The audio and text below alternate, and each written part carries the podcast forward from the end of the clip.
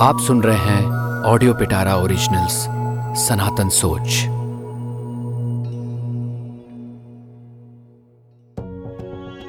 अच्छा आपको पता है सनातन धर्म का हाईएस्ट मॉरल वर्च्यू यानी सर्वोच्च नैतिक गुण क्या है? सनातन धर्म युगों युगों से कैसे सरवाइव कर पाया आज तक, ये पता है आपको?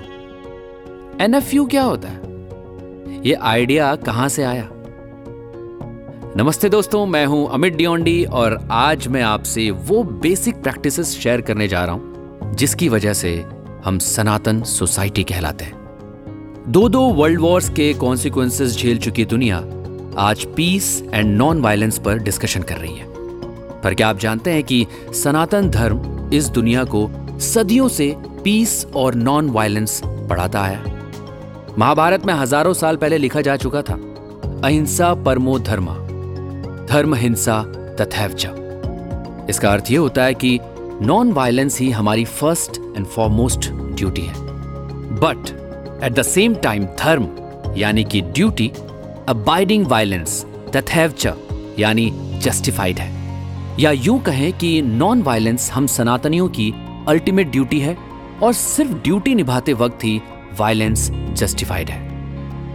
यह सच है कि अहिंसा से डिफ़िकल्ट कोई और क्रिया है ही नहीं। सनातन सोसाइटी सबके वेलबींग और वेलफेयर के लिए ही प्रे करती आई है।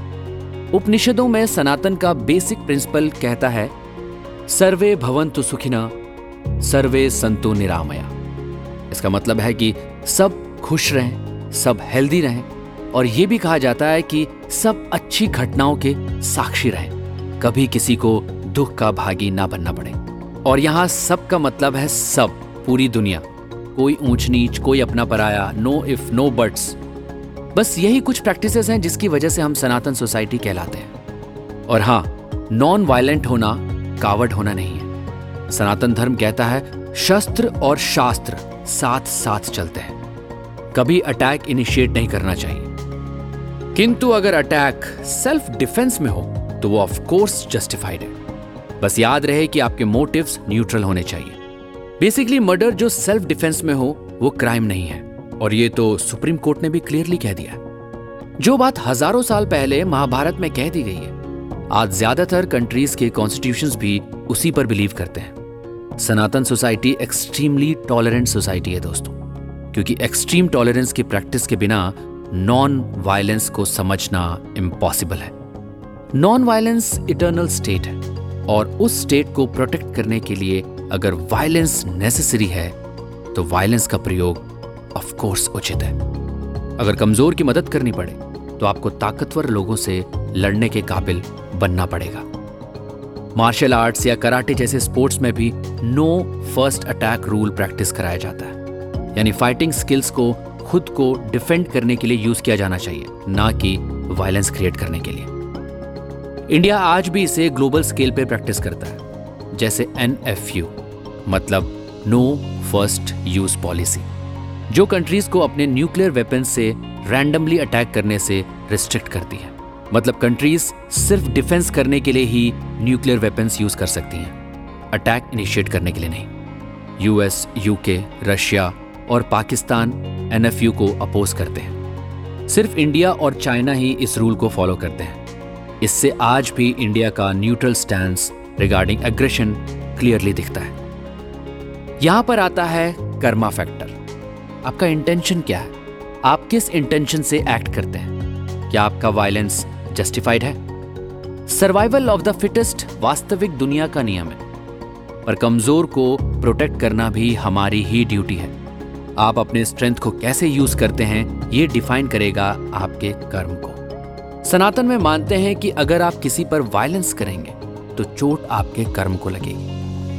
क्योंकि हम सब अल्टीमेटली एक ही हैं। वी ऑल आर वन और इसीलिए सनातन धर्म में हिंसा निषेध है। फिर वो वायलेंस फिजिकली मेंटली या फिर स्पिरिचुअली क्यों ना हो? वायलेंस सिर्फ़ तभी जस्टिफाइड है जब हमारे ऑल्टरनेट्स खत्म हो चुके हों। इसीलिए सनातन धर्म में नॉन वेज खाना मेजरली अवॉइड किया जाता है। क्योंकि बिना वायलेंस खाना खाने के और भी ऑप्शंस हैं। पर जब खतरा अनअवॉइडेबल हो तो हिंदू देवी देवताओं को याद करिए। वे सब एट हार्ट कितने भी काम या पैसिफिस्ट हो, सबके हाथ में अस्त्र ज़रूर होंगे। सुपर हीरो मूवीज़ में भी सुपर हीरोज हमेशा दुनिया को सेव करते हैं, लोगों को सेव करते हैं, पर उनके हाथ में एक वेपन ज़रूर होता है, जो युद्ध में काम आता है। दोस्तों, सनातन पैसिफिस्ट सोच नहीं है, सनातन जस्टिस ओरिएंटेड सोच है। तभी तो हज़ारों साल से वॉर सरवाइव करके आज भी सनातन धर्म जीवित है। क्योंकि आपने सुना होगा जस्टिस प्रिवेल्स और वही तो हमारा मिशन है। जस्टिस प्रिवेल करें और सोच को सनातन करें। ओम नमः शिवाय।